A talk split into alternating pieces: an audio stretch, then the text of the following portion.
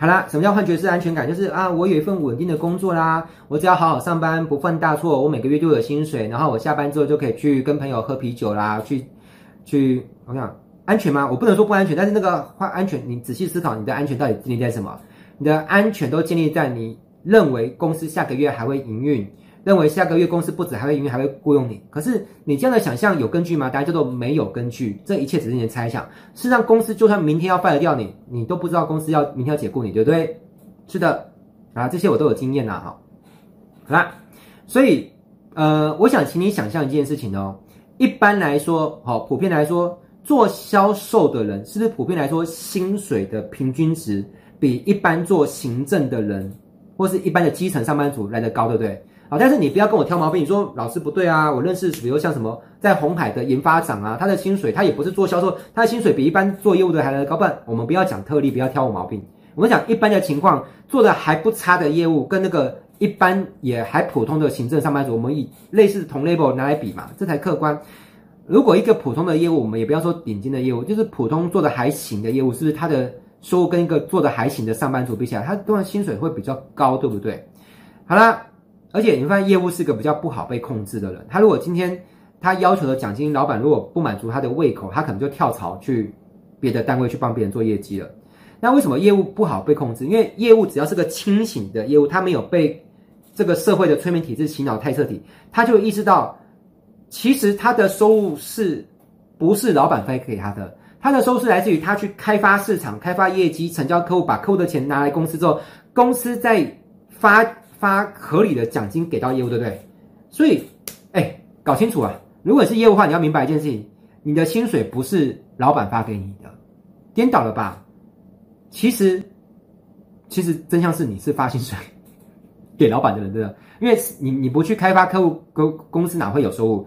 那只是你开发了收入之后，因为你是跟公司合作，所以你把开发完的钱诚实的上缴给公司，让公司有钱去发薪水，让老板也有钱过日子。然后呢，公司还有钱赚，然后最后呢，再给你应得那一份。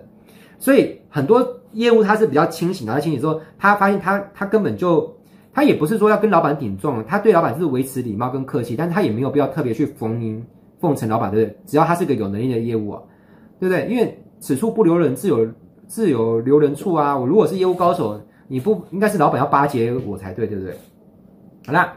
那我举一个真实的案例，我有一个做保做过保险的学生啦，好，那，诶，这位同学呢，他之前呢待过保险公司，那因为他算是年轻人嘛，哈，那年轻人就有年轻一一辈的思维，他会用很多的社交 APP 啊，比如说 eTogether 啊，或者是可能还有一些别的软体啊，嗯。那这个软体我就不特别介绍，反正现在社交软体是很多，他会比如说用脸书，用各种软体去认识一些新朋友啊，去去去成交业绩嘛。那他的处经理是一个比较老派的处经理，他说你不应该这么做啊，在网络上认识陌生人很危险啊，我们应该要按照那种比较正统的方式啊，列名单啊，列同学、同事、同跑，还是你你你知道我在说什么吗？这样去做，或者是要求转介绍，这才是正轨嘛。但是我其实在我看起来没有所谓的正轨不正轨，就是对你有效的方法就是正轨，对不对？对他来说，我不想要去骚扰我的老同学啊，我喜欢就是嗯，我如果有本事去用这些社交软体去开发新的业绩来主要来源，那那那有什么问题吗？但是他的处境你就不开心，但是他也没有因为这样子就就不去用他的方法，他也没有，因为他很真实的知道说。今天他的每一份薪水是他靠自己的本事开发业绩赚来的，又不是处经理在发薪水给他，对不对？其实反过来说，处经理的薪水有一部分是来自于他的贡献，对不对？听听懂我在说什么吗？啊，但是如果你做保险的话，请不要听完我这个视频之后回去就去跟你们的通讯处造反哦，好，这样你的处处经理会会很会很痛恨这个叫威廉的人。好了，那接着我们看一下，所以他。觉得如果他听了处经理那一套，结果他的业绩做不出来，难道处经理会养他吗？肯定也不会啊。所以他还是坚持用自己的方法，然后做出业绩，然后自己过过好日子就好啦。好啦，接着我们再看一下哦。假如我们的世界是这样子，就是如果这个世界上是没有一套洗脑机制的，好，如果呢没有这套机制可以让绝大多数人都害怕销售的话，你知道会发生什么事情吗？会发生一个现象，就是很多岗位都不容易找到员工，对不对？你看餐厅如果今天要请一个洗碗工，会请不到，为什么？因为很多人会觉得我在餐厅洗碗不好赚呢，我去当业务比较好赚，反正我又不害怕销售。加油站要找到那个加油的人也不好找，因为他就说我干嘛要去加油站打工，时薪那么低，我就去当业务员啊。那所以要能够让人家人让这些大集团能够用便宜的价钱买到人的时间，最好的方法就是有一套有效的机制去催眠大部分都会害怕销售、恐惧销售，这就是最好的方法。好，所以呢，如果没有这一套有效的洗脑机制呢，所有的企业就算要找到员工，雇佣成本会变得很高，因为每个人都是用时间、机会成本去衡量嘛。我如果今天来做业务的时薪可以赚到时薪是五百块。那你要找我去帮你端盘子或者洗碗，你起码要给到我，就算没有五百，要给我四百五或四百，对不对？这样雇佣成本会非常高。所以呢，全世界最大的几个很大很大大到你没有办法想象的公司，他们很多都是绊脚石集团的一个成员之一。好，他们共同制造制定了这套游戏规则。那你说老师有证据吗？我今天没有打算要翻证据给你听，反正我也不要，没有，我没有打算说服你相信。我只是录制到这边的时候呢，我打算说出一些我觉得是这样的事情，并且给一些他好像也发现有这个现在存在的，那你愿意信你就信，那你你不接受也没关系，那你就单纯只看我的视频，呃，学习技术的部分就好，好吧？好，那我们继续讲啊，那这肯定不是绊脚石集团，因为。绊脚石集团那些高层，那些如果在天狗卫士里面的说法，啊，他就说这叫奴隶主，奴隶主肯定是希望降低雇佣成本，因为雇佣成本越低，那企业主也就是奴隶主他的个人收入就越高，对不对？啊，这个永远劳资双方是呃对立的。好，那讲到这边，如果正在观看这个影片的你呢，你你说老师，你你花这么大的篇幅跟我讲，可是我不觉得我有被催眠洗脑过啊，我我根本就不是个害怕销售的人。那就太好啊、感恩好，这实际上还是有一些人是没有被绊脚石集团给催眠成功的。那如果是这样的你呢？你就剩下一个问题，就是在未来的日子中，你如何持续精进，让你的销售技巧更纯熟、更有效率？如何从一对一变成一对多？如何从只能够面对面销售变成可以透过网络销售嘛？这个后续我可能有一些不错的课程，我再推荐给你。如果你不反对持续从我这边获得一些有有帮助的资讯的话，那你就不要。退订我的电子报，如果你真的很反感的话，你可以任何时候都在我的信箱中最底下有一个叫做“退订电子报”的按钮，你去点就不会再收到我的信。拜托拜托，呃，尽可能的不要用回信的方式回信给我说，魏老师我要退订。你与其花时间打字按退跟我说退订，然后我也要再想办法人工去退订，那为什么你不要直接点一下退订，还比较省时间，对不对？好，好，我的资讯也只想给那些对他来说是个帮助的人，我再持续寄信给你才有意义嘛？如果我的资讯对你而言不是个帮助，只是个骚扰，那我又何必花这么多的心思？到现在已经是凌晨快两点了，还在录视频嘞。好，我们接着看。但是我相信不害怕销售人，毕竟可能是占人口的少数。所以呢，如果你是个害怕销售、排斥销售的人，怎么办呢？其实也不要想得太悲惨，也没事啦。哈。呃，你就思考一下，有没有别的技能可以让你赚到足以满意。对生活满意的收入，因为我觉得不会因为我自己做销售，我就说全世界只有销售最好，万般皆下品，只有销售独高，没有这回事。你不觉得如果像李安这样的人才，他不做导演跑去干保险业务，很可惜，对不对？如果像周杰伦这样的人，他不去做歌手，他跑去做直销，那也很可惜，对不对？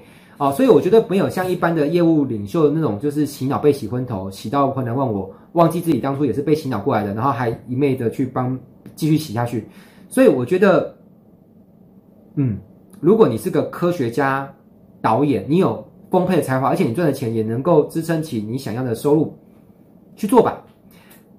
这种多不多？坦白说不多。啊，如果你刚好是，那太棒了，恭喜你。但是如果你不是的话，那也很正常，因为毕竟在众多的人口当中，有杰出的才华可以去做某件事情，又赚到很好的收入，这种人原本就不多，对不对？也没关系啦。但是如果你就是那个。资质一般，然后呢，又想过上一个相对还算富裕的生活，你也不甘于过上就是那种很拮据的生活的话，那我想跟你说一件事情，就是呢，与其在那抱怨工资不高，当个鲁蛇，不好意思，我我我可能不在说你，我在我在说别人哈，你你不要自己对号入座，我在我现在在讲的是那种就是又没有。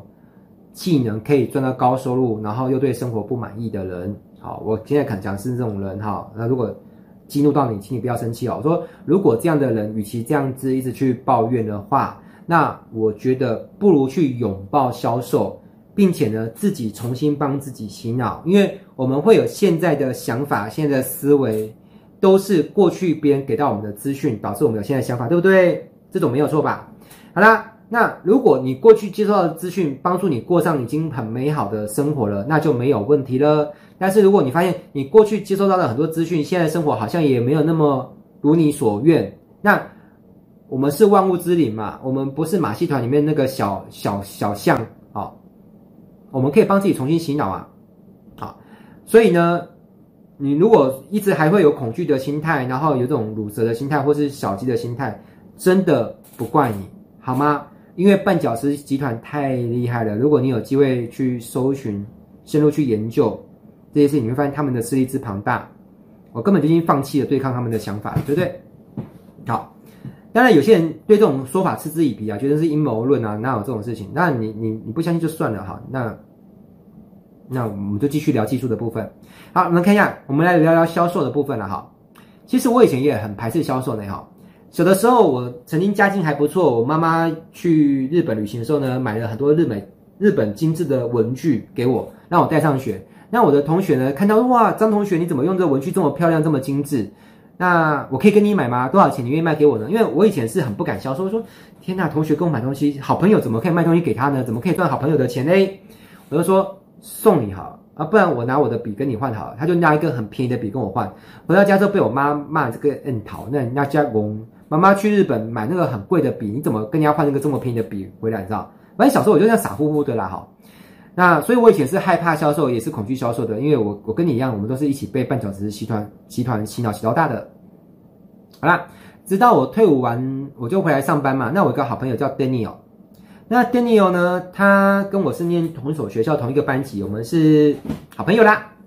那他当时呢去做保险，好，那他也很想要增援我，跟他一起去做保险。他就跟我聊，那我现在我那时候薪水多少？当时一个月薪水大概是两万三。那他那时候刚做保险做不久，大概做三个月还是半年吧，差不差不多，嗯，做在做半年不到。他跟我说，哎、他说，呃，光熙，好，因为我的本名叫光熙。他说，光熙，你知道吗？呃，我不是要刺激你，也不是要要故意让你不开心或是炫耀，但是。呃，我们都是年纪差不多，拿同一个学校毕业的，我们都是正修毕业的。嗯，你知道我现在薪水已经是你的两倍了，我的开销大概都是高过你的收入。啊，当然我我我坦白说，我当下听一下超超不爽的哦，啊，但是当时就又被刺激到了嘛，就觉得天呐，他现在收入已经五万块了哈，啊，甚至更高。那我在现在这份工作要做多久才能够领到五万块？我真的是想一想，搞搞不好要很久，可能五年之后也没有五万块，我都还。有点问号，所以我后来就辞职去做保险啊。当然，我辞职做保险，我并不是跟他做，我是跟另外一个人做。这个故事未来有机会再讲。好了，我要讲这边说，就是有些刺激可能当下是让你很难过，但是如果长远来看呢，那个刺激对你是有正面价值，帮助你成长的，那你就坦然接受这些刺激吧。就像那个 Daniel 朋友呢，当初跟我讲电话，当下我听得也不舒服啊。但是说真的，我现在是很感谢他。如果当初没有他刺激到我，让我离职跑去做保险，说真的。我的人生也没有现在这样的成就，对不对？但是千万不要自找麻烦哦！我跟你讲，有些刺激是对你有正面帮助，有些刺激它纯粹就只是负面的干扰哦。所以人不要没事自己搬石头砸脚，因为人生艰难是已经够多了。你不要想着说我要吃的苦方为人上人，屁的，哪有那种事情？有时候吃的苦中苦，就只是很继续苦下去而已，对不对？